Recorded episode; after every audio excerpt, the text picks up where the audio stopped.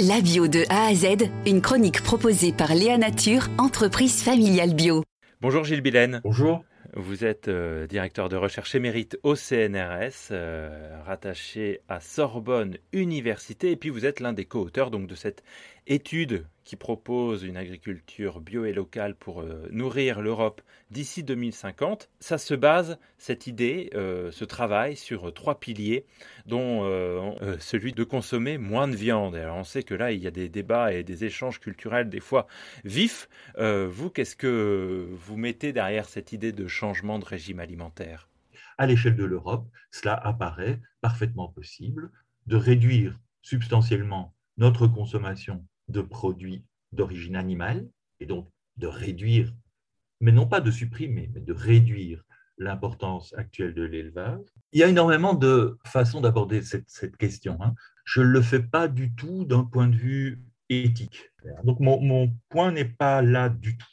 Mon point est plutôt euh, de réprouver, et là, je rejoins euh, tout le courant euh, du bien-être animal, hein, de réprouver d'une manière massive et franche l'élevage industriel concentrationnel, d'un point de vue, et c'est plutôt le mien en tant que biogéochimiste, d'un point de vue géographique, qui implique la concentration de ces élevages dans certaines zones. Hein, actuellement, en Europe, euh, c'est très net, en France également, 70% hein, de la population animale est concentrée dans, une dizaine de départements.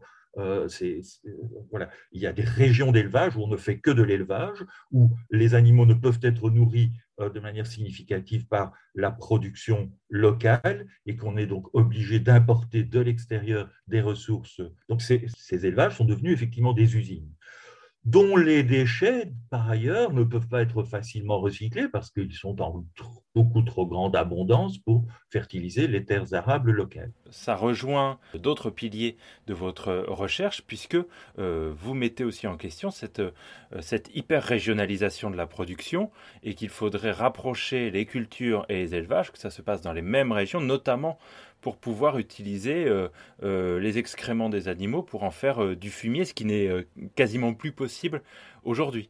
C'est encore possible dans les régions qui ont gardé un hmm. certain niveau de polyculture élevage. Et donc, l'agriculture, effectivement, si elle est reconnectée localement à un élevage de, type de petite taille en réalité, associé à l'agriculture, alors effectivement, cette coexistence agriculture, culture céréalière et culture fourragère associée à un élevage de petite taille permet une manière beaucoup plus harmonieuse euh, de euh, fertiliser les sols et de produire de la nourriture animale.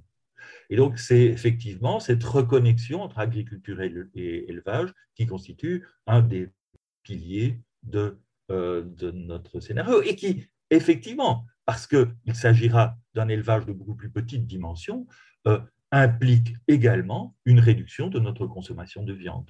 80% de la production agricole est consacrée à l'alimentation du bétail euh, en Europe. Euh, vous, vous dites là-dessus, il faut revenir et puis il faut penser aussi à l'agroécologie, à une rotation des cultures, par exemple. Tout, cela va de pair, je veux dire. Hein. les, trois piliers que vous énonciez, réduction de la consommation de viande, reconnexion de l'agriculture et de l'élevage et développement de systèmes agricoles généralisant les rotations longues et diversifiées, c'est effectivement la base de ce scénario.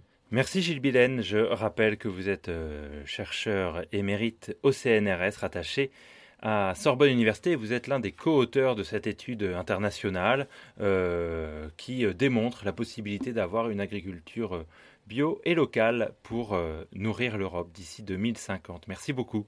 Léa Nature, fabricant français de produits bio en alimentation et cosmétiques, bénéfiques pour la santé et respectueux de la planète. Léanature.com